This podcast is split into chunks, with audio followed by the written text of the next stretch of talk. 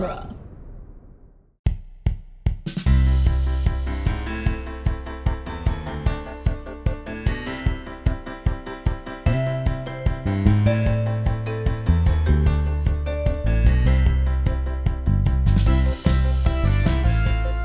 Everyone, and welcome to the Protagonist Podcast, where each week we look at a great character in a great story. I'm Joe Dorowski, and this week we're discussing Wyatt Earp, Doc Holliday, and others from the film Tombstone. And joining me for the discussion is returning guest Chris Mav Maverick. Welcome back, Mav. I am so excited. It's been so long since I've been on the show. Uh, but, but I'm actually so excited because we're it's, it's it has been so long since I've been begging for you to do this movie, Mhm. which is weird because again, I have my own podcast. I could do this whenever I wanted to, but Just I wanted say, to do it here. We're doing an episode about favorite movies, and you just do, you know, you just dive in. But no, you have asked for this for over a year, I'm Yeah, sure.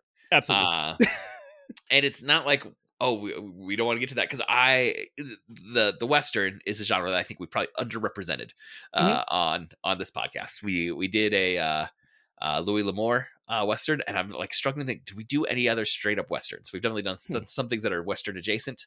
Uh, like I mean, it, it hasn't released at the time of this recording, but we have recorded an episode about the Valley of Gwangi. Uh, okay. but uh but you know western is such an important american genre uh and was so dominant for so long it's kind of like well you know why haven't we done more this isn't part of that No. classic uh you know era of like spaghetti westerns you know when when westerns were even more dominant than like it feels like superheroes have been for the last They decade okay. they were. So as a as a student of pop culture, right? Mhm. there is a portion of American history where you think people talk about having superhero burnout now. oh, you don't know. This was nothing. This Yeah. there, there's there's this there's this time where every week there's a movie by Clint Eastwood or John Wayne in theaters um every week and I defy you to tell them apart. Um, and I'm a fan, but they're it's a lot. and, and this period goes on for 30 years. Yeah. And- like- well, then it's uh, we, we get uh, television. You know, is going to get in on the act. Uh, Mhm. You know, for a long time, Gunsmoke was going to have the record for longest running TV Yes. series in history. Uh, it's been surpassed by The Simpsons. um, oh, I wish I, I can't remember the year anymore. Um, I used to know this, but back when I used to teach more television stuff, and there's a year in American television history. I want to say it's like 1957 or 58 or something like that. It, it's there's a there's a year where 19 of the top 20 shows on broadcast tel- on broadcast television are rest are westerns. yeah, like now everyone's like, oh, all the blockbuster films are superheroes, and the Yeah. entire CW lineup is superheroes. It's like, well, there was an era where every bit of media, uh, radio show, uh, television broadcast, and Every movie. movies seem to be cowboy. cowboys was all we did and Yeah. and things that weren't cowboys like they like uh, there would be like weird not quite western things where it's like hey this is a war movie a civil war movie starring john wayne where he's a soldier i mean it's basically a western but technically it's a war movie there was a lot of that or where it's like we're we're doing Genghis Khan, but eh, like if you just But, change yeah. uh, a few things, this is a western with John Wayne. and this goes from like this goes from like the late 40s early 50s um, early 50s through the late 70s uh, so much so that w- so to give you a, a- a picture of it when it's dying out in the late 70s you know we make star wars which is basically just a western Mhm. Yeah, Han Solo is a cowboy. yeah it's just we're gonna do it's like why don't we just we'll put him in space and it will be something new and that's kind of how, we're- how star wars was sold back then Yeah. Uh, but we're talking about a 1993 western. way uh, later. this, this film, Tombstone, it was written by Kevin Jarre, directed by George P. Cosmatos, and it starred Kurt Russell as Wyatt Earp and Val Kilmer as Doc Holliday, and just a pretty impressive cast. the the rest of the way down. You know, those those are the headliners.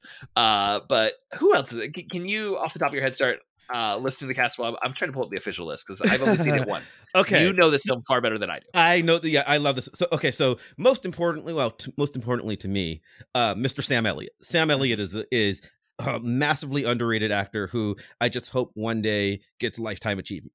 Um, Okay. but he he plays one of he plays the he plays Virgil Earp, who's Wyatt Earp's older brother. Wyatt Earp's younger brother is played by Bill Paxton. Um, his main love interest, uh, which is complicated, but Josephine, who is um one of his main love interests, is played by uh, Dana Delany, who's a huge actor. I like uh one of is is yeah. important there.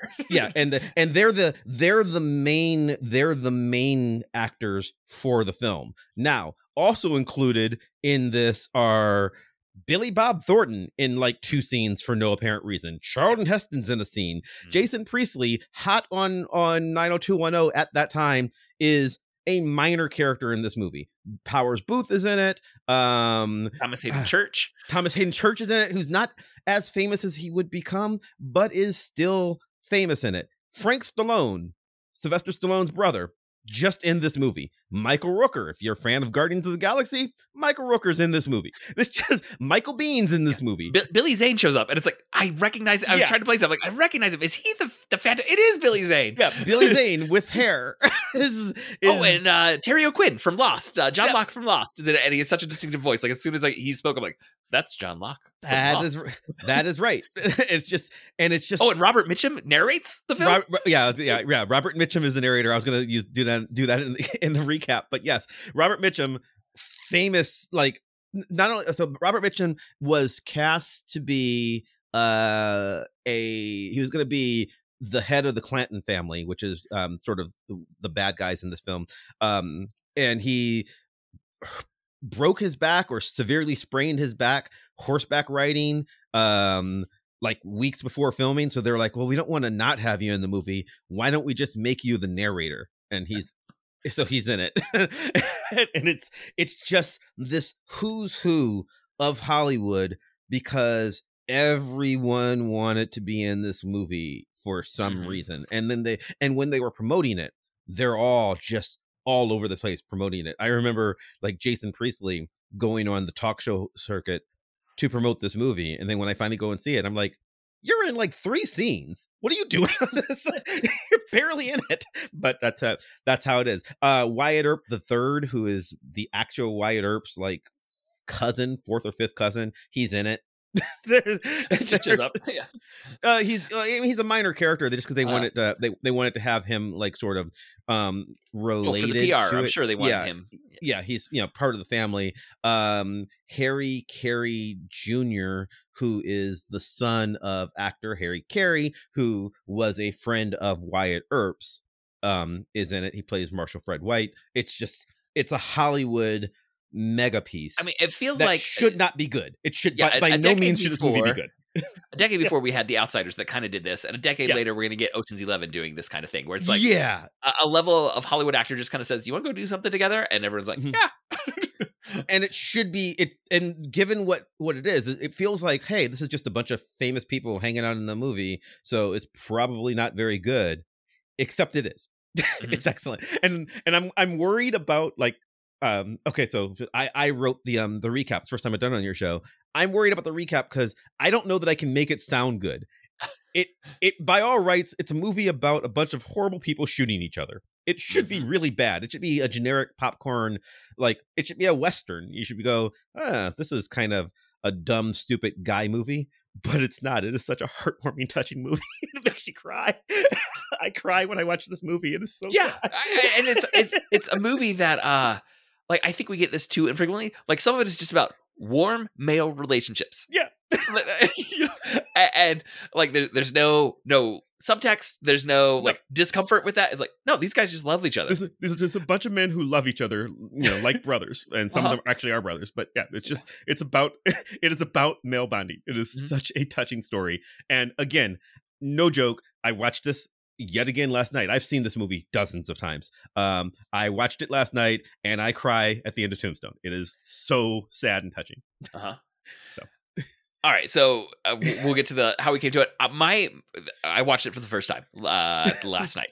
Uh, to, to, I finally got around to it. I knew the film. I kind of remembered the marketing from when I would have been uh like 10 or 11 like i do yeah. remember all the cowboy images but i also knew of this film as like one of the examples of when Hollywood makes the same film twice. uh, and releases it the same year. Like I, I you do like uh, Dante's Peak and Volcano. Uh, yeah. Technically not the same year, but only because Tombstone was released on Christmas Day, 1993, and, and so and six months later, is, the Wyatt story comes out. Yeah, in the same movie, but much worse and there's the you know there's also like um uh armageddon and uh deep impact, deep impact you know mm-hmm. where, where, it's like okay why are the studios making the same movie twice uh, well, and there's always like some tonal differences within them but mm-hmm. it's like it seems a little odd now uh that's really was my familiarity with it was like well they did two Wyatt Earp films uh, like less than six yeah. months apart from each other mm-hmm. Um, well, I, this time it was on purpose. So usually when that happens, it's parallel thinking. It's just that, like, you know, there'll be like there'll be like, hey, people are we're as we get a Hubble telescope and we're worried about deep space. We're we're starting to be worried about oh, there's a lot of comets out there, and er, uh, what if something bad happened? And so a couple people make the, make them make a movie like that. In this case, uh, Kevin Costner was cast to be in Tombstone. Kevin Costner was was attached to this project. They wanted he wanted to do this movie about Wyatt Earp, and they hire um, they hire the writer uh, of this um, is a guy named Kevin Jarre. Um, writes the movie, and Kevin Jarre turns in a script that is about you know uh, it's an ensemble piece about these men and the and the incident surrounding the shootout at the OK Corral. And Kevin Costner was like, "No, no, no! I want to do a biopic about the the whole life of Wyatt Earp." And Kevin Jarre is like, "No!" And they and they cannot they cannot come to terms. The screenwriter and the star cannot come to terms. So Kevin Costner walks away from the picture and he walks away from um, Hollywood Pictures, Buena Vista Pictures, who made Tombstone, and he goes over to the Warner Brothers and says, "I'm going to do this movie." So they, he literally left Tombstone to go make Wyatt Earp story, so he could do it his own way, and he could tell the story of Wyatt Earp in real time. Um, the Wyatt Earp story is three hours. that, was a very it, Kevin Costner makes it's, some long films in his career. It's uh, it's three three ten, three fifteen, something like that. It's a long movie. What is the longest Kevin Costner film? I don't know, but it's but but but Wyatt Earp Wyatt Earp comes on because I'm old enough to remember when when it came out on videotape. It comes out on it comes on two videotapes, and mm-hmm. it feels like two videotapes. That movie is long and it is slow, and like you're watching it going why is why is this still happening? it's not good. um, but this movie I love. And and by the way, um, it's more I'll talk later about some of the inaccuracies of Tombstone. Wyatt Earp story, far more accurate. Um, this is Tombstone is a better biopic. It is, mm-hmm. y- you've made a story out of these people's lives. It's not a history book. Wyatt Earp story tries to be like, you know, realistic to the actual life of Wyatt Earp, and it's just so slow. All right, I just googled longest Kevin Costner movie, and like uh-huh. immediately they're like, okay, well, Dances with Wolves and The Postman Clock are both over three hours, uh, mm-hmm. but then it says that his he has a long gestating western called Horizon that he is he is going to film as an 11 hour movie that he will then chop into episodes for television. Why? Why? I like westerns. It's too much. It's too much. and that's how he's describing it. It's, an 11 hour movie that will be shown in parts on television. Zack Ugh. Snyder should not be aspirational. This is not what you're looking for. I don't know. Stop. okay. That's, so I guess the, the question to uh, what is Kevin Costner's longer movie is about to change next year. I think is when this is coming out. okay. Uh, but do you remember when you first watched Tombstone? Was it in the theater? I saw it in theaters. Yeah, yeah, I saw it in theaters in theaters with friends. Um, I believe I first saw it in theaters with friends, and um, my mother saw it with her friends. It turned out to be one of these weird movies where, so I would have been I would have been 19 when it came out. I was in college, um, and my mother obviously much older than I am. Um, but it turns out that it's just a movie that Naturally. we both love. So I've watched it several times with my mom. Uh, my mom is um, my mom to this day has a massive crush on Val Kilmer. He's one of her favorite actors. She loves Real Genius. She loves Top Gun. Uh, um, she loves him in Batman because um, my mom loves Val Kilmer. So she was obviously going to like this movie and she wanted to see it. My mom's not as much of a movie person as I am. She doesn't go to nearly as many movies, but she was like, oh, it's got Val Kilmer. I'll go see it. And then she's like, oh, it's got Val Kilmer and it's also really good. Mm. it's insanely good. Um, and, and so, and it, it really is. This is a film where where Val Kilmer is trying to win an Oscar. Um, it, it's a it's a movie that should be it should be goofy. It's it, like I don't think I think what happened. It's not even nominated, by the way, and it's um looked at in in the annals of history as a, as a as a, like a snub. People go, "Oh, Val Kilmer got snubbed for the Oscars for Tombstone." Um, and I because not even to not even get nominated for this brilliant role. I think a lot of the people who would be Oscar voters didn't even bother to go see it because it's a stupid western that came out in 1993. How good it could it have possibly been? And they just didn't know that it ended up being excellent. So I, I mean, I've not seen every Val Kilmer film. This is I was so impressed with the performance of this. This is Mhm. my favorite Val Kilmer performance now. Is a Yeah. Doc Holliday. um, I don't know that I had a list before, but this is at the top of the list. he's really good. In, he's really good in Heat as well. okay. Yeah, Heat is um, another another excellent movie where again he's just he's trying to like show that I'm a real actor. You know, Yeah. and and they're casting him in action movies. yeah, I, I- mean, there's the a, period for Val Kilmer films where he's he's the blockbuster male lead, Mhm. uh, you know, and and you know the the uh, a pretty face in, in Top Gun, and he's gonna be Batman, he's gonna be the Saint, The you know, he's Mhm. he's he's he's doing things where uh the expectation isn't a great performance. Not saying he did a bad job at any of those, but the expectation isn't that you're you're leaning into all of your actorly skills to to take on No. these roles. In this performance, I was like, he is he's just acting his heart out in scenery. every Yeah, in every single scene. And the makeup artist is making him look so sickly. So Mhm. he he's ill in this. And uh sometimes I'm like, how much spray bottle water do they use uh, to make him sweat in some of these scenes? Yes. um, they filmed so all the costumes. It's going to channel my co-host Monica uh, for a moment and talk about costuming. Mhm. Um, they wanted this to be period accurate, so they filmed it in Arizona, and all the costumes are made of wool because that's what they would have had. So they are just sweating. Yeah. they, they really let sweating. him sweat. and they Uh, let him sweat because he's yeah. supposed to have he's supposed to be sick so they're all they're all overheated and he is and they were like oh can't we just like do like cotton maybe a polyester make him look like wool and they were like no breathes. authenticity so everyone's everyone's in wool and he is um and he is being overheated even more so because they want him to look like he's dying Uh, yeah, really, really great performance. Mhm. Uh, so because this is one of your favorite films, you pulled up a, a quite a bit of trivia, and you also wrote the summary. So I'm going to turn some time over to you to run through some of this trivia here. Um. Okay. So yeah, I already said it was originally intended for for Kevin Costner. He walks away, makes the other one. It's bad. Don't go see it. Um. Like all biopics, liberties are taken with Tombstone. Many liberties are taken with Tombstone. Um. We said that Kevin. Co- I'm sorry. We said that Wyatt Earp has two love interests in this film. Um. When the film starts out, he is married to it's introduced like it's his first wife. It's actually in real life. Um, Maddie is Wyatt's third wife.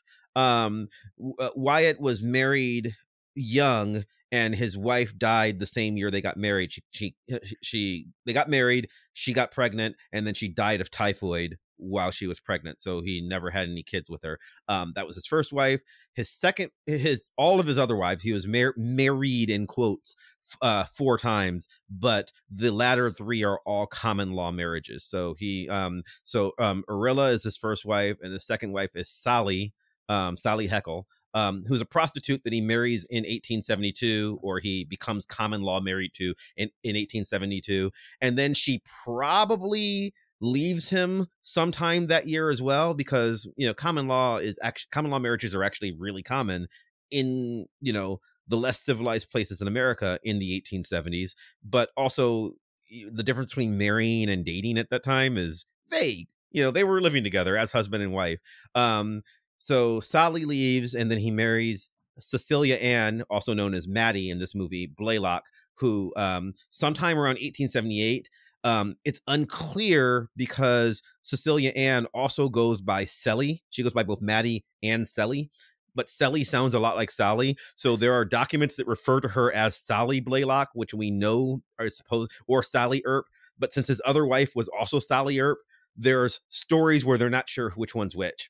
hmm And then in this film, there's an overlapping of the relationships with Josephine, um, played by Dana Delany in this movie, and with Cecilia uh, or Maddie. Um, they their relationships overlap in this film. We're not sure if they did in over in real life or not. There were reports that they did, um, that he was having an affair, but um, his sister-in-law after his death was like, no, that didn't happen. You know, he just he they you know they one one one relationship ended and then he went on to the next and is what um is what his sister-in-law said and we don't know. So um the this movie went with the argument that he was cheating on one with the other. So that's um but um josephine is an actress and possibly also a, pro- a prostitute and after um after the events of t- of tombstone the film uh josephine and wyatt stay together for the rest of their well for the rest of his life he lives uh, he lives to be like 81 she out she outlives him by a by a decade or two um and they um sh- they are very very good at managing their PR um so the weird thing is we're not true how many we're not sure how many stories about Wyatt Earp's life are true and what's not because Josephine and Wyatt are very very good at controlling the narrative um he certainly was involved in the stuff in the events of Tombstone and the events of the uh, of the Earp Vendetta, which is what this is historic moment is actually called. Um, but there's a lot of murder going on, so you know a lot of it's probably secret. So there had to be speculation in order to make these films, uh-huh. um, and and and like people filling in gaps. Um, for um, and Tombstone, unlike the Wyatt Earp story, tries to simplify a lot of that. There are only three brothers in this movie. In reality, Wyatt is one of ten children, seven of whom lived lived till adulthood. Um, five of whom were in Tombstone. And okay. and they're and two of the brothers, James and Warren, they just drop from the movie. They're just like, nope, two, three three is enough. Um, uh-huh. James and James and Warren are not that important, so they just don't show up in the movie. Um and that's so that's where they're going for. Um and then other little bits are like uh um the one of my favorite little bits of the film is there's a and, and it's not in um it's not in my recap but there's a opening shot where they kind of roll into tombstone and there is a tombstone outside of the city of tombstone that um a gravestone that says here lies lester moore four slugs from a 44 no less no more. That is really there that is really in Tombstone to this day. That is the Tombstone Tombstone. It refers to an actual man named Lester Moore, who was a Wells Fargo agent who was murdered um, in Naco, Arizona, um, in 1880 and buried in Tombstone. Um, uh, and and that's uh, and and and it's just become the the um the marker for the city of Tombstone and is till this and is to this day um other stuff that are that are things are just like things that will be details that I'll talk about afterwards because they're spoilers about like mm-hmm. what we know that might be historically inaccurate. So, uh, uh okay. Uh, thank you so much for gathering all that. Uh, and I, I will just say, uh, I, I knew like part of me is immediately like, okay, this like some of the some of the storytelling here gets done in like quick montages and it's like yeah. This is a little too neat. You know what, what, we're getting here. But at the same time i didn't care. It was no. a well told story. Yeah. uh you know what they were trying to do they did well in this. Mm-hmm. um and uh it, it's really interesting to me to like look back at this cast. Um like you, we went through the list. Like there's just so many great actors that are in here. Eh, but maybe one of the most shocking things to me when i started to watch this was this film is from 1993. Mm-hmm. And Sam Elliott is playing a wizened old cowboy with a giant mustache. Who looks exactly like he looks now? yes. Like, was he born with a mustache? And did he start playing wizened old cowboys? At age four. Yeah. age four. I, I, when we were when we were planning the episode, um, I actually asked you, it's like, have you ever seen Sam Elliott without a mustache? And, and looked at uh, he he looks wrong it, it, it looks it looks incorrect. I, I mean, I, have seen him in stuff. It feels no like uh, an uncanny valley AI yeah. generated yeah. image to see Sam Elliott without the mustache. yeah, he. I mean, to me, I would say it looks like. I mean, it's not like he looks not like a human, but uh-huh. he looks too much like Sam Elliott, but not enough. It's like yeah, someone. Exactly. uh, it's like someone was drawing Sam Elliott and forgot to do part. It's just like why is why is that par- portion of your face missing? Because uh-huh. he's supposed to have this. He's supposed to have um a period accurate for 19 uh, for, for 1880 mustache.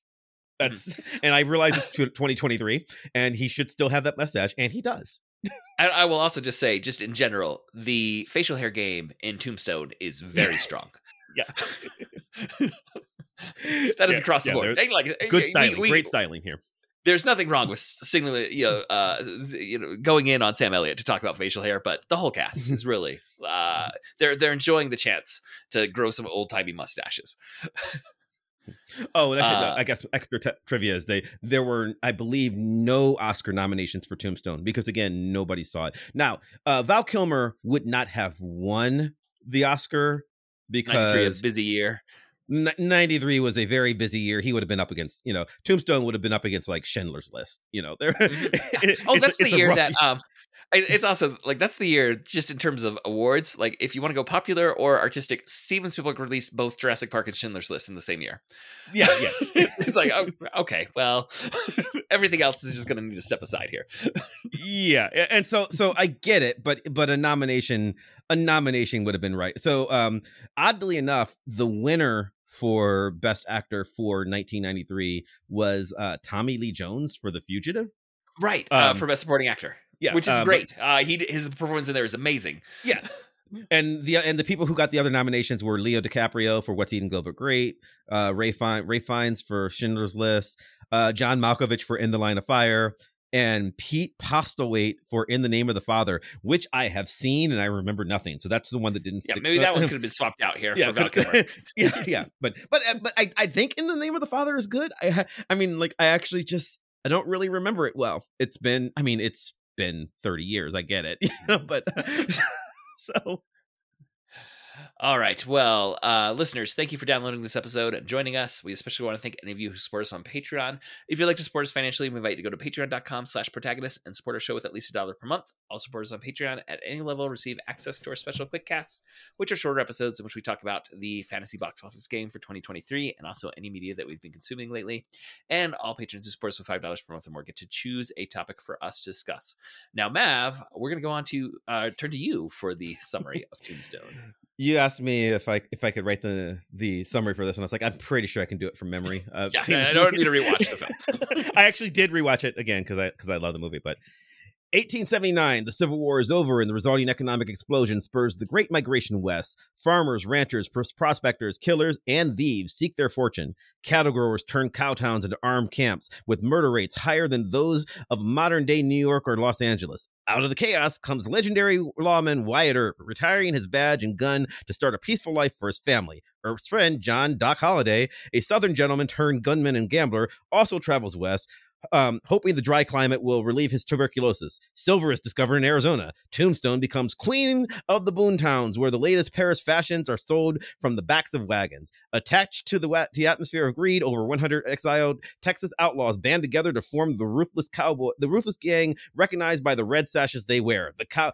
they emerge as the earliest example of organized crime in America. They call themselves the cowboy, the Cowboys. That is um the narration that Robert Mitchum puts at the beginning of the scene and uh, of the film. It's like the first things you hear, and it is literally everything you need to know for the rest of the movie.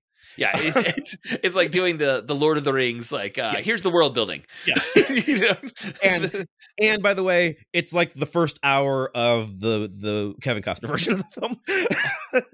it's like building up to this, and don't need any of it. Anyway, anyway, Wyatt Earp moves to Tombstone, Arizona, with his brothers Morgan and Virgil, and all of their respective wives. Upon arriving in Tombstone, Wyatt is immediately approached by the U.S. Marshals and asked to join up. He declines. He says he's done with that life and he wants to move on. The marshals tell him that they've never met a rich man who didn't have a guilty conscience, to which Wyatt replies, I already have a guilty con- conscience. Might as well have the money too.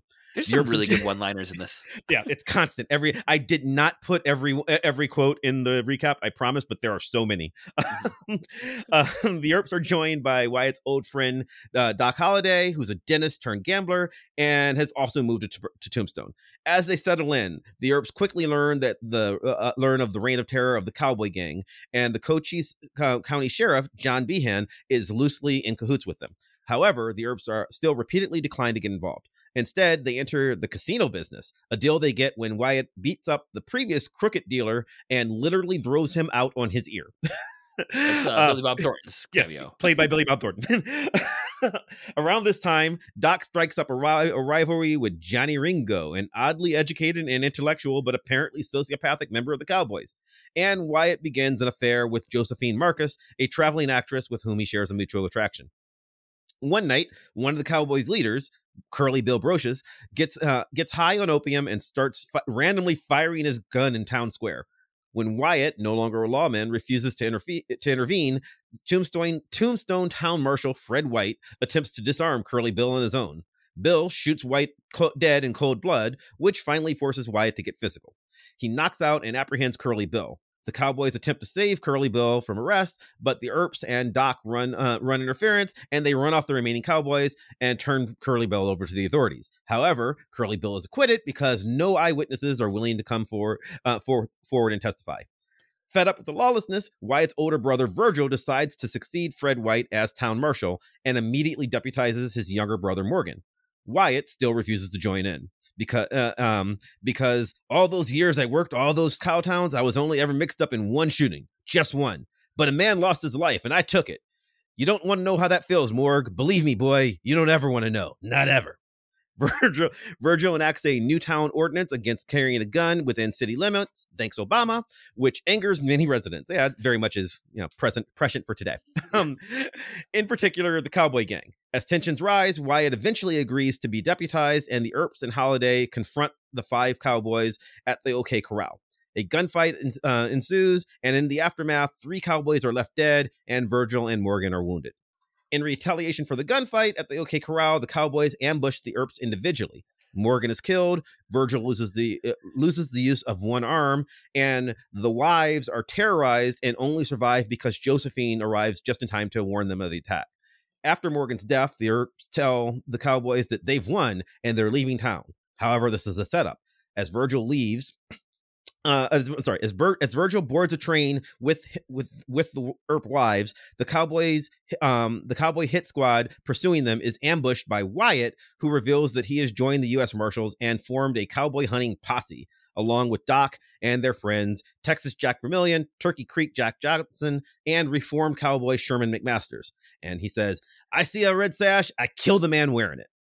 Wyatt and his posse travel the countryside on a vendetta hunting the cowboy gang as Doc's health deteriorates. Despite being ordered to, uh, to bed rest, Doc refuses to abandon Wyatt. When asked why he won't go home and rest by Turkey Creek Jack Johnson, Doc will only answer that this is because Wyatt Earp is my friend. When Turkey, Jet, when Turkey Creek says that he has lots of friends, Doc simply answers, I don't. I love that scene. yes, so much. and you want, and that's where I cry. I literally cry every time I watched it. It's, Yeah, it's like- just like- so touching. It's like, It- just Val Kilmer's delivery of "I don't." Yeah. like- that's why he's like, oh, he has no friends. He's really he's willing to die because he literally has no other friends, and it's so it is so touching. There's an earlier scene where where Wyatt tells uh Wyatt tells uh Doc that he doesn't have to get involved because after after um after Morgan is shot. You don't have to get involved. They're not your brothers. And and Doc looks at him and says, "That is a hell of a thing for you to say to me." And then Wyatt's like, "Oh, sorry, went too far. All right, never, never mind." You know, so um, yeah it is th- so that's the relationship they have in this film um anyway uh when ringo kills mcmasters and challenges wyatt to a duel doc gets out of his deathbed and takes wyatt's place killing ringo and finally settling settling their feud wyatt's posse He and Ringo had had several like uh this is the rivalry. yeah, where they they they quote Latin at each other. It's it's very it's very unique and odd. Uh-huh. um, um, Wyatt um Wyatt's posse then hunts the remaining cowboys. Sometime later, Wyatt visits Doc in a sanatorium to show that it, show his best friend the book that he has written about their adventures. Doc tells um tells Wyatt to go after Jo- Josephine and live a happy life, and then he finally consum succumbs to his consumption. Wyatt and Josephine live happily ever after. According to Mitchum, Mitchum, up or down, thin or flush, in 47 years they never left each other's side. Wyatt Earp died in Los Angeles in 1929. Among the pallbearers at his funeral were early Western stars William S. Hart and Tom Mix. Tom Mix wept.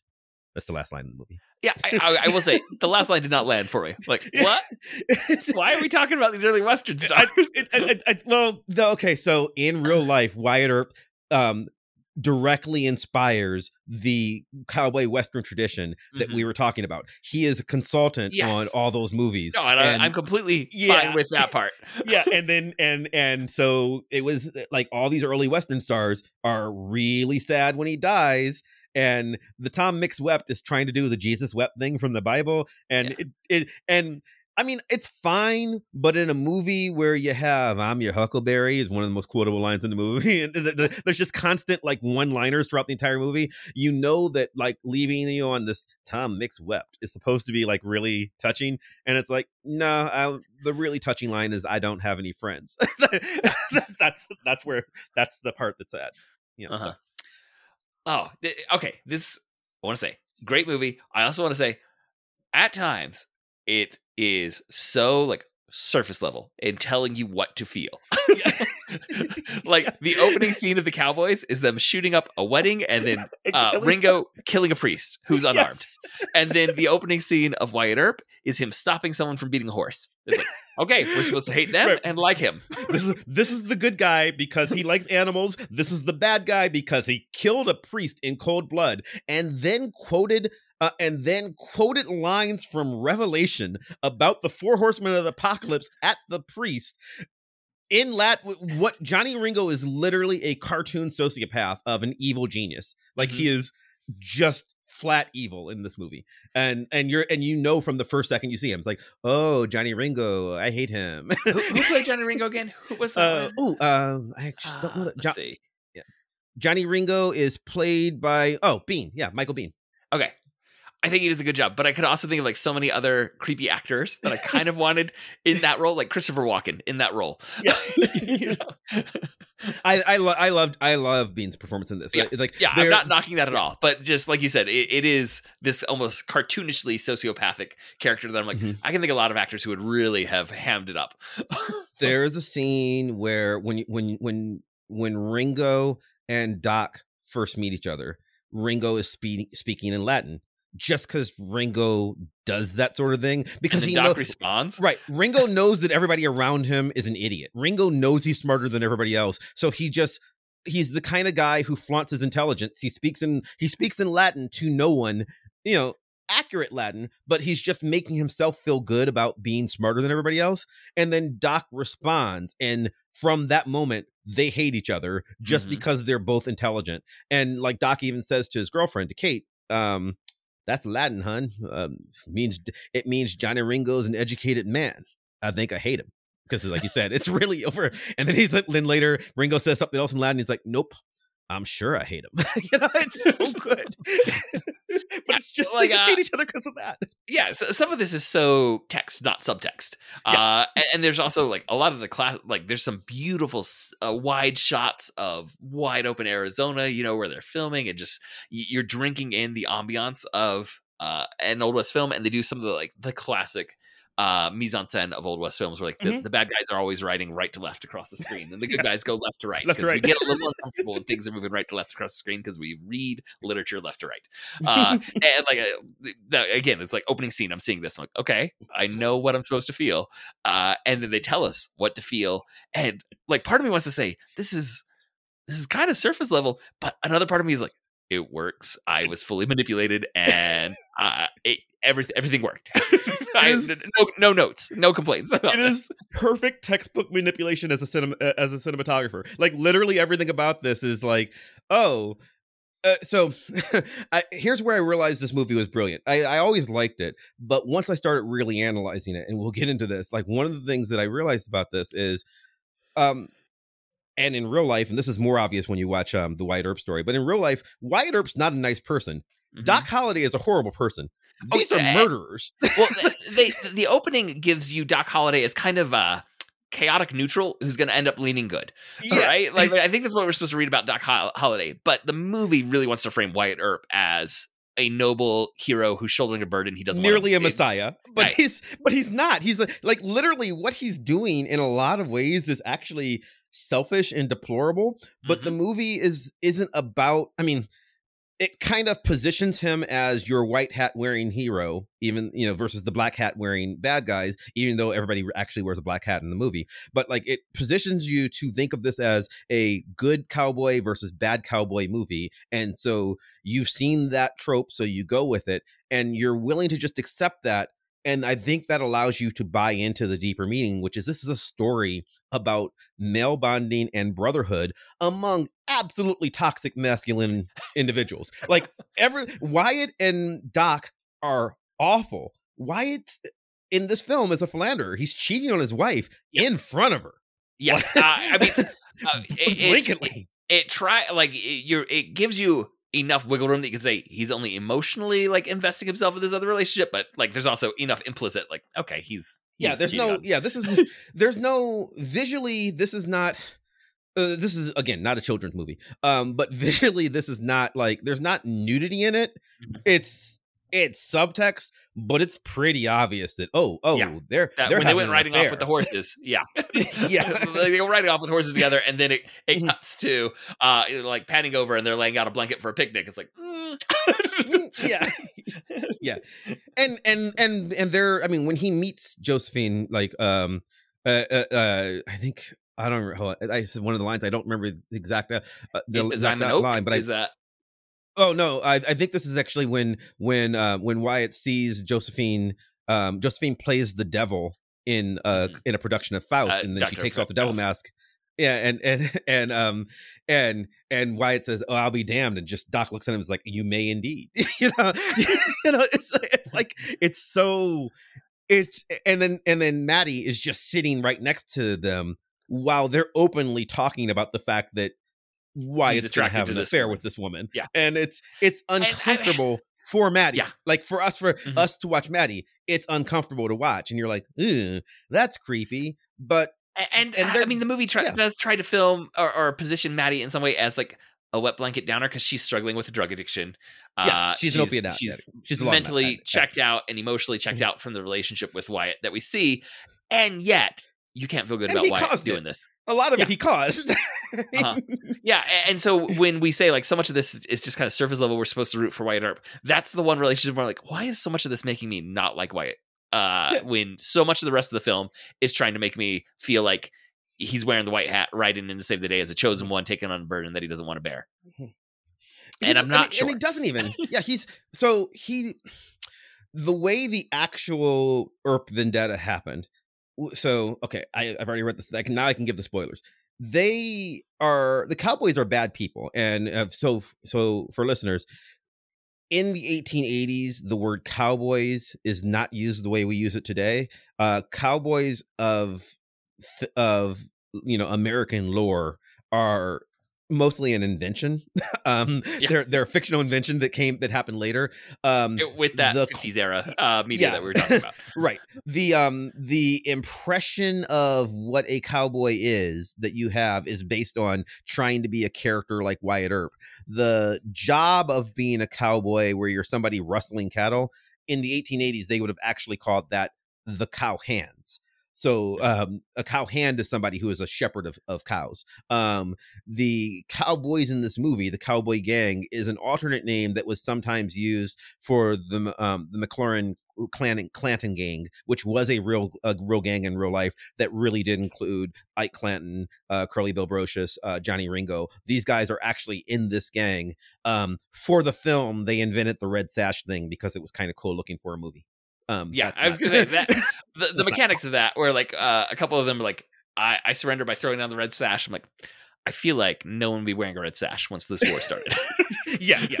Um, it, and- it seems to be an invitation to shoot me. Right. Uh, And- and and really i mean wyatt is very clear for most of the movie that he does not want to be involved which you know is fair. Like i don't want to be a cop either right? Like and so he had tried being a cop he didn't like it and now he's like i just want to be a businessman. Maybe i'll try to own a casino. Like that's that's a thing that he decides and that should be reasonable but the reason he agrees to become a, a u.s marshal is because he you know wants revenge for the murder of his brother and then he hunts down and kills these men in cold blood which he and he uses his badge as a shield yeah, because Um, earlier on he very much says like uh, when uh oh what what's the curly guy's bill name? yeah curly When bill Curly curly starts- bill yeah. starts shooting at the uh, he's like he needs uh, to go to jail at the moon, and then he, he kills. Uh, he's like he needs to go to jail. We don't just tried. lynch a man right now. There Yeah. needs to be a trial. That's Mhm. what justice is. So he he tells us the right answer, he understands and then the film gives us all the hero shots of him doing the wrong thing. yeah and and and in real life so this is where it becomes questionable. Um in real life a lot of the cowboys um the the clantons and and the mclaurins um died in unclear ways where we're not sure. Um, and so, um, and their murders have often not been solved, but like it was probably Wyatt and Doc Wyatt. and their friends. Yeah. Um, so, but like that when you know, cops aren't really allowed to do that. Even U.S. Marshals, you're supposed to bring people to justice, and the Cowboys weren't brought to justice. Most of them died in you know at best bar fights. Um, Mhm. and and so we know that the Earps and and and Doc and you know Texas Creek that like we know they were involved in this. So that's probably why Wyatt uh, eventually agreed to become a U.S. Marshal. He wanted a badge to to hide behind so he could go murder the people who murdered his brother, and that's really kind of dark. So the Yeah. movie instead, and so the movie instead kind of says, well. We're just going to give you all this in a montage. yeah, yeah, like Johnny Ringo. We don't know. So in the movie, Johnny Ringo is killed by Doc Holliday in order to because he tell Doc tells tells Wyatt, "You're not fast enough. You can't beat him." And so Wyatt says, "All right, well, I'm going to go off to my death." And then Doc goes off and does it instead because Doc's a better gunfighter. And um and but in real life, Johnny Ringo's murder was never solved. Johnny Ringo was found dead next to a tree and no one knows how he got there. and and like some people say it was Doc, some people say it was Wyatt, some people say it was about, you know, Johnny Ringo was not a nice person, so there were a lot of people who had reasons to kill him. So there's like three or there's like four, five, six suspects total, um, depending on different historians who are like, yeah, any one of these people could have killed Johnny Ringo. He almost certainly had it coming. He was a murderer, but Uh-huh. but like no one knows who did it. So the movie gives you the movie invents this thing where Doc Holliday gets off his deathbed to go kill Johnny Ringo for for for Wyatt because he loves him. And that's what makes the movie work. What makes the movie work is that even though they're awful, it is it is an unironic and un unquenching like uncynical, right? uncynical. so many brotherly relationship Yeah. mo- uh, movies have since the 90s on really have have like this layer of cynicism or uh, like winking at the camera of like well you know we're friends but not like that or you know No, none of that. They there's yeah the, these men just love each other and will die for each other and they're and and and don't make a secret of it right like so one of the the the thing that kate who's um doc's girlfriend slash common law wife kate and doc most argue about the fact that he loves wyatt more than he loves her. Like and she's aware of it. She's like uh, uh, uh, there's a lot of kate saying you're sick. You need to be in bed so we can have a good life together and doc going no i gotta go help wyatt. And she's like why like Yeah. why do you have to do this? Why would you why are you leaving me here? And he's like well why it needs me. And that's the mentality of it which is sad for his relationship with kate but the point i mean the women are hmm, not treated the best in this film no. it's uh, um and, and yeah. and really don't come across as fully fleshed out characters that the screenwriter was taking a whole lot of time on. Right. At best josephine does. She's got a little more to do than other than the, but she's not even great you know? Um the story is about it's a this is a story about how much wyatt and doc especially love each other and also virgil and morgan. Mhm. um uh, so morgan morgan dies because he's trying to be a good brother. Like morgan doesn't uh, so virgil, virgil wants to to law and order. Virgil's like you know what? There's, there's got to there's got to be some law you know? Like yeah, that's or, or we can't live here if there's no Yeah, law basically. right. Right and, and and, that's- no one else is doing it, so I will. So Vir, uh, he Right. he steps up, and then and Morgan, it, says, you got to back your brother's brother." play "Yep, That- oh, that's that's it. the line. Yeah, I got to back it. my brother's play." That's it. And he's and he's not thought about it any more than that. Like Morgan's Morgan just wants to have, you know, he's he's the youngest of them, at least in the movie. He's not actually the youngest brother, but he's the youngest brother in the movie. And he's um and he, you know, he's recently married. He, you know, he's recently found God. And he's like and he's like he just wants to have a, a nice relationship with his wife, maybe raise some kids, but he's like, but you got to back your brother's play, so I guess I'm I guess I'm going to be a cop now because Yeah, Virgil says we we need cops, and that's and that's how he so it gets him killed, and you feel like when you watch the film, you feel like of course he does he do that because he loves his brothers so much. In fact, he tells Wyatt, he's like, "Yeah, I'm backing Virgil up because he asked me to," and I thought, well, what would why like Virgil?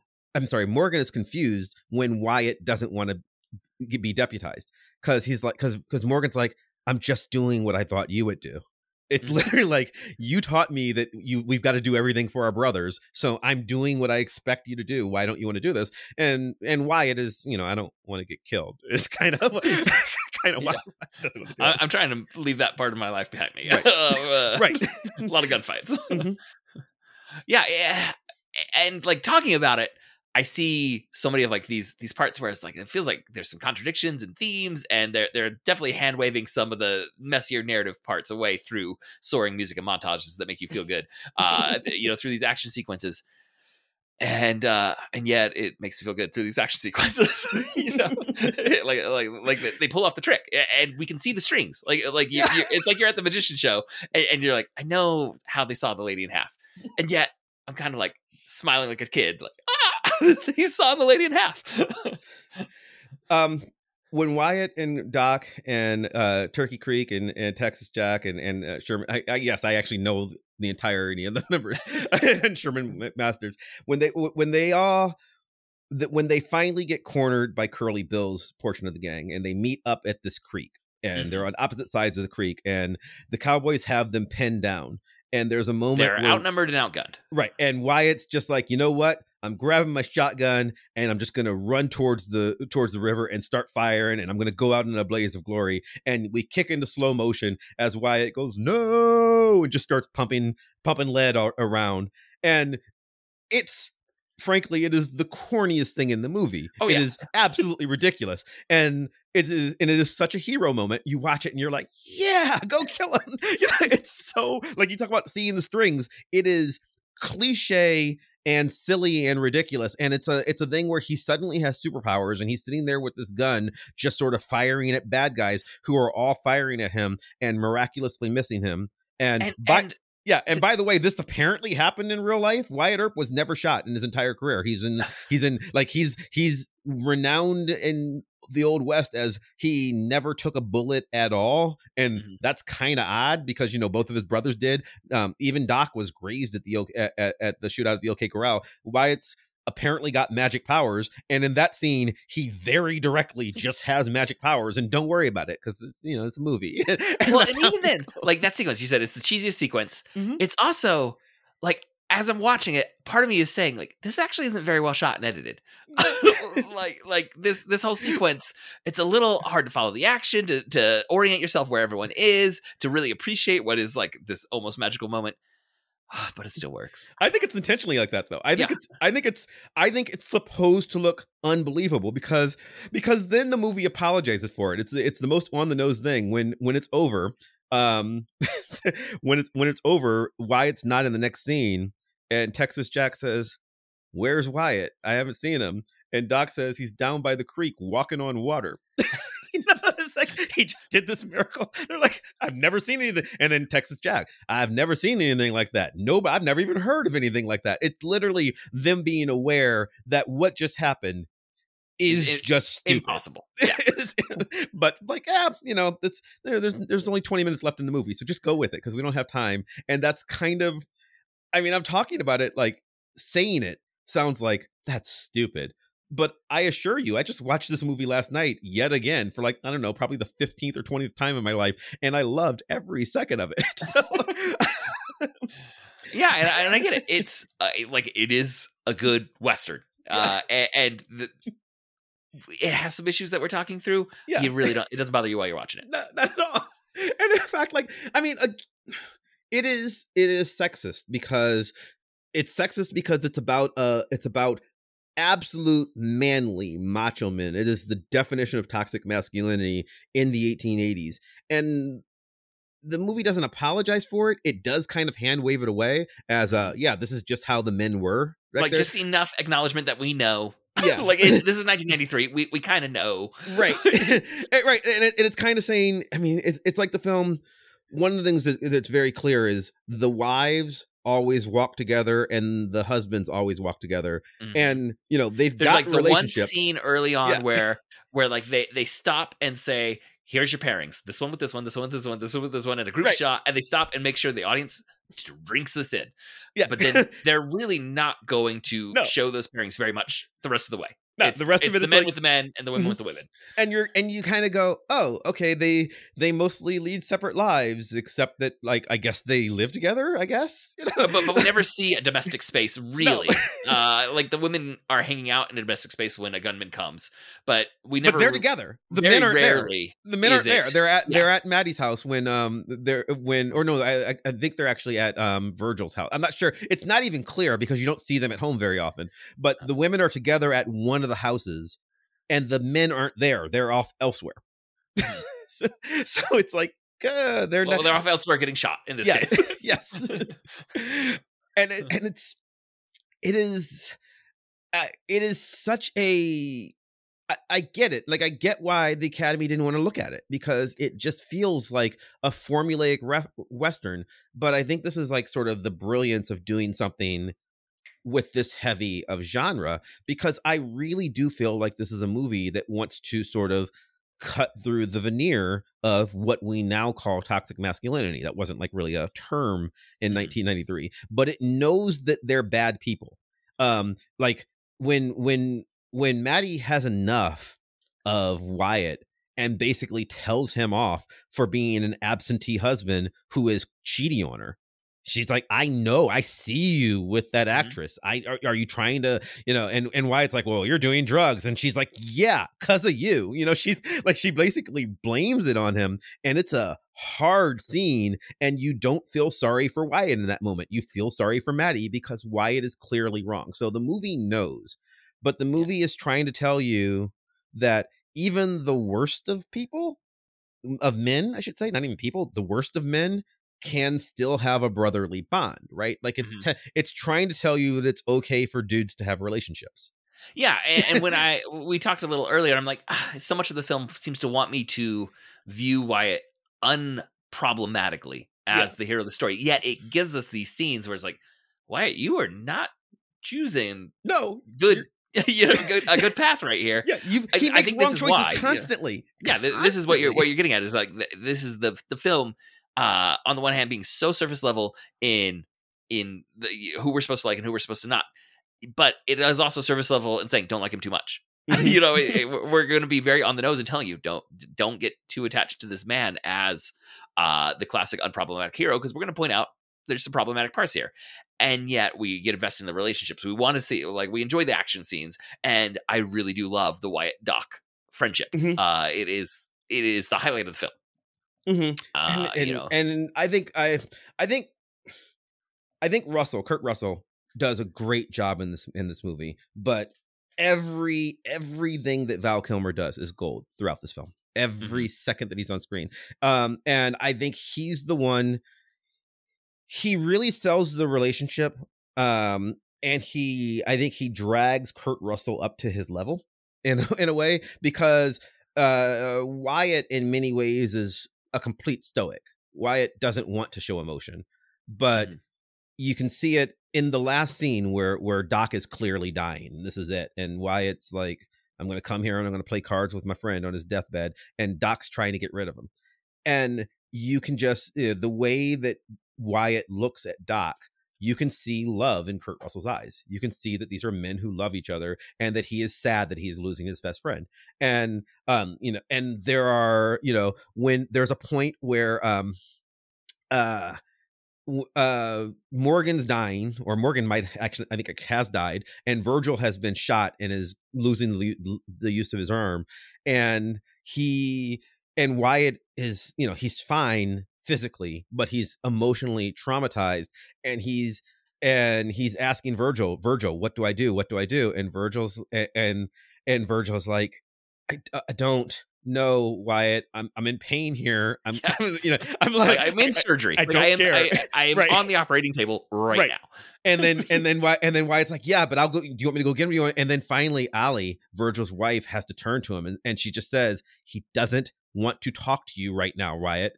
And then there and there's and that's the moment where Wyatt turns and looks at Maddie, who he's his relationship with her is already deteriorated, and there's just this moment of Wyatt Earp is alone, and he doesn't know what to do, and it's be mm-hmm. and and that's where you see all these bad choices has sort of complicated his life. He has, you know, he has Isolated thrown everything away and he's Yeah. isolated because the two people that he's put, you know, everything was for his brothers and one of those brothers is now dead and the other one is in serious tr- trouble, you know, in critical condition and he just doesn't know where to go.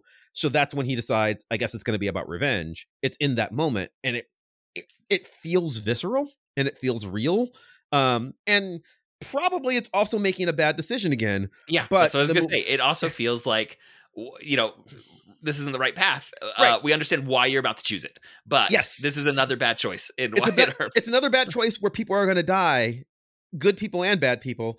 And also, I wonder, it, not necessarily in real life, in terms of the movie, in the world that they've constructed, he doesn't. He's out of options. Curly Bill killed somebody in the middle of in the middle of town square and and just walks away with it because like clearly the cowboys are running law enforcement. Um and Virgil tried to clean it up and now this is Wyatt realizing that you know if not me then who? So it's kind of his Batman moment I guess like you know I you know or his Spider-Man with great power great responsibility kind of thing because this has been a movie where most of the movie he allowed he allowed Virgil to deputize him um for the OK Corral incident. But most of the movie up until then, this has been Wyatt saying, I don't want to get involved. I don't want to get involved. I don't want to get involved. And then bad things keep happening anyway. He doesn't want to get involved. And that's how um that's how Fred White, the marshal, gets killed. Um Fred White, by the way, was the one who was played by um, Harry Carey Jr., the son of the real Wyatt Earp's friend. Um, in real life, Fred White was 31 when he died. Uh, he's, he's an old man in this. yeah, sixty. yeah, Harry Carey Jr. was was sixty two by the time they made this movie, so he's just, he's just an old man, but he's Yeah. supposed to be a thirty one year old guy. But, but I, I I like that choice actually in Yeah. terms of the the sense of weight and tragedy that it Mm-hmm. gives. I, it's it's just different in that um if it was a young man there'd be tragedy about all the life that he didn't live. So it's not like you could do that without tragedy. But Yeah. having the old man who's kind of like uh there's a sense Three of days like, from retirement. yeah yeah and there's there's no one who's going to do this and it's my job Mhm. uh and i know i'm probably going to die Mhm. but it's my job uh and like you said like, you get kind of that three days from retirement uh, and uh, and. Wyatt sends them out. I mean, Curly Bill is a man in the middle of a drug fit, just wandering around shooting guns off in the middle of town square. And Wyatt's like, "Not my problem." And and that's when Fred White's like, like, he, he's like, he's right. It's it's my job. I guess I'll do it. And they're and they're like, you know, to Fred. Fred's clearly going to die here. like you're like, what? He cannot go take this guy. Um, there is um that is also one little element of this film that I like a little bit of historic accuracy. There are there are gunfights in this movie. There are you know duels, um, but the movie, unlike most westerns, doesn't treat it like it doesn't matter. So when when there's a uh, early on in the film, you see a moment where Turkey Creek and um and um and Cactus get into a um a gunfight with just like some um some some random guys, and um and or sorry Texas uh Texas Jack and, and, and Turkey Creek get into a fight with some random guys, and rather than um rather than it just not mattering. Fred says, "Well, you know, got to take your guns," and it's like, "Oh, it's a fair fight, Marshall." It's like, "Yeah, it probably was, but you know, that's for the judge to decide." It's there are consequences in this world. Mhm. The consequences just don't apply to the Cowboys well and that gets made uh well the cowboys or the earps or the Earps like yeah. wait, like they're after the the gunfight at the OK Corral. Um, oh, I'm who's sorry, the, the buffoon? Behan. Yeah, Behan, yes. yeah, Behan's like, ah, this is you're all under arrest. And Wyatt says, yeah, Behan, I don't think I'm going to allow you to arrest us today. and and that's it. That's the end of the conversation. Yes. uh, and like uh, the the pacing of the film kind of surprised me because I thought the uh, I mean just because of lore, I assumed the big finale was going to be the OK Corral, Mm, yeah. uh, and it comes more middle of the film. Yeah. and, and I was kind of like, I like I even paused. I'm like, there's still a lot of movie left. Yeah, it's the end of the first. It's the end of the. It's. I mean, I would say it's the end of the first act. Is the um. So one of This is the transition to the second act, or to Yeah. the final act. I think is is the OK Corral. Like that's Well, the finale. I, I would I would say it's I would say that the second act, act is very very short because I think the end game starts the I, I'd say the third act starts when Morgan gets shot so I think there's you, a little You know the film better than me. I will Yeah, it's- it's all of this compli- but it's weird right because one of so Kevin Jarre said in, in said in in um in interviews and stuff what he wanted to do with this film is he, you know, there's been other versions of the shootout at the OK Corral. I believe um Kurt Russell's father might actually star in one. But but um but um the the natural thing is obviously this is the famous thing that happened in Wyatt's life is the shootout at the OK Corral. Um, and uh, Jarre said that that's the obvious end to the movie. So he's like, but what if that's the start of the story? And that was like, and that's how he approached it. Now, again, the fallout with Costner was Costner was like, no, that's just the middle of his life. I want to do his entire life. And he's like, no, mm-hmm. no, that's not the right way to go. But like, that's where, but like the idea behind this is this is a massive gun battle in the middle of town. There should be consequences to that. So what were the consequences? And there was. There was this massive, it's called the Earp Vendetta. There's this massive thing where he just spends the next several years hunting down every member of this gang. So, like, let's talk about that and let's talk about why Morgan dies. Mm-hmm.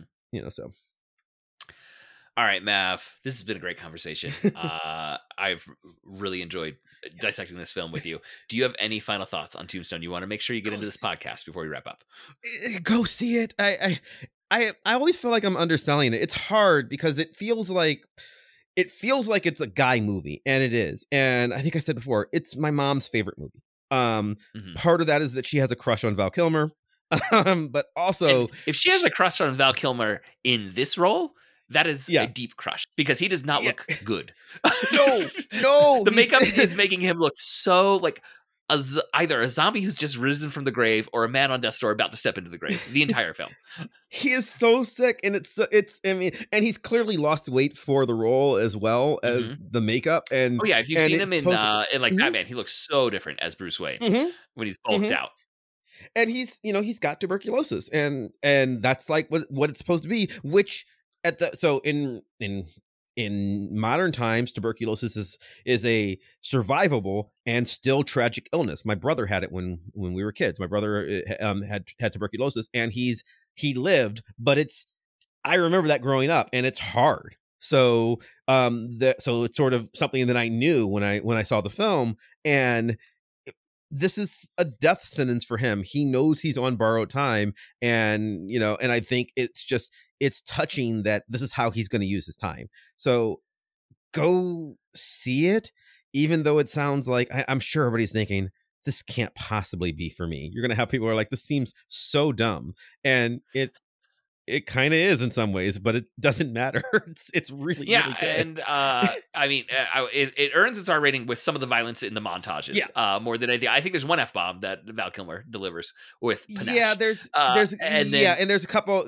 There's um there's a, there's several damns um, mm-hmm. I I would but, say but the rest of the, like the language is it's all about PG-13, the murder. and the way it deals with sex is all PG thirteen. But there yeah. is uh, at the end they so much murder. Get a yeah, and uh, like early on, a lot of the gun violence it is kind of like PG thirteen Star Wars level violence, where like people get shot and they throw mm-hmm. themselves back against the wall when they get into the montages, they were they were exploring their blood packets a little, and yeah. like, hey, what, what, what we? Well, yeah, this? even when the when the priest dies in like the first scene, it's a it's a it's an old west style gun battle where you get the guy gets shot and he falls over, you know. So yeah, but yeah, towards the end, you're seeing vicious executions, and it's it's it's a lot. I get it. I mean, I I get mm-hmm. why. Um, I, I I would certainly not argue that this should be lower than an R rating Mm-hmm. but I would say it's a soft. It's R. also a tolerable R rating, where some some R rating yeah. like films that are rated R for violence is like, no, you really need to be comfortable with violence to watch this one. This right. This like, is not John Wick. You know, yeah, yeah, this is not John Wick. This is a soft R, I would say. Uh-huh. it's a, but it's not a hard PG thirteen. It's a it's mm-hmm. a soft R. All right. Well, Mav, thank you again for joining us on this episode. Uh, listeners, thank you for downloading. For show notes and links to all the other great dueling genre shows, you can go to duelinggenre.com. Also, please subscribe to the Protagonist Podcast in your podcast app of choice, and please leave us a review. That really helps us out. We'd like to thank Scott Tofty, who composed our theme music.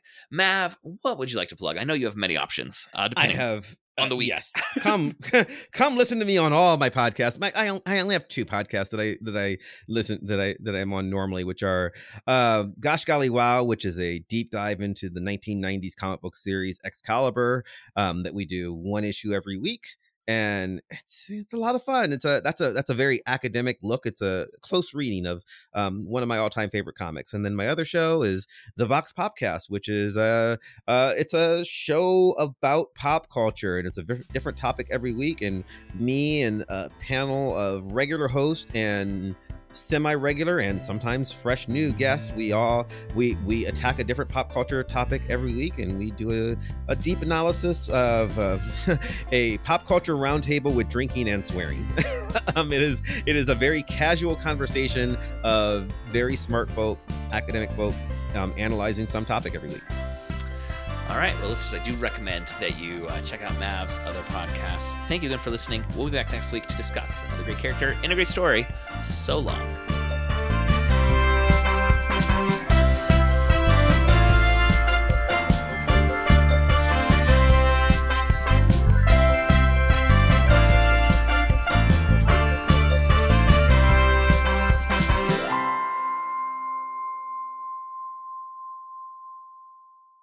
Yeah pestering me for a year plus.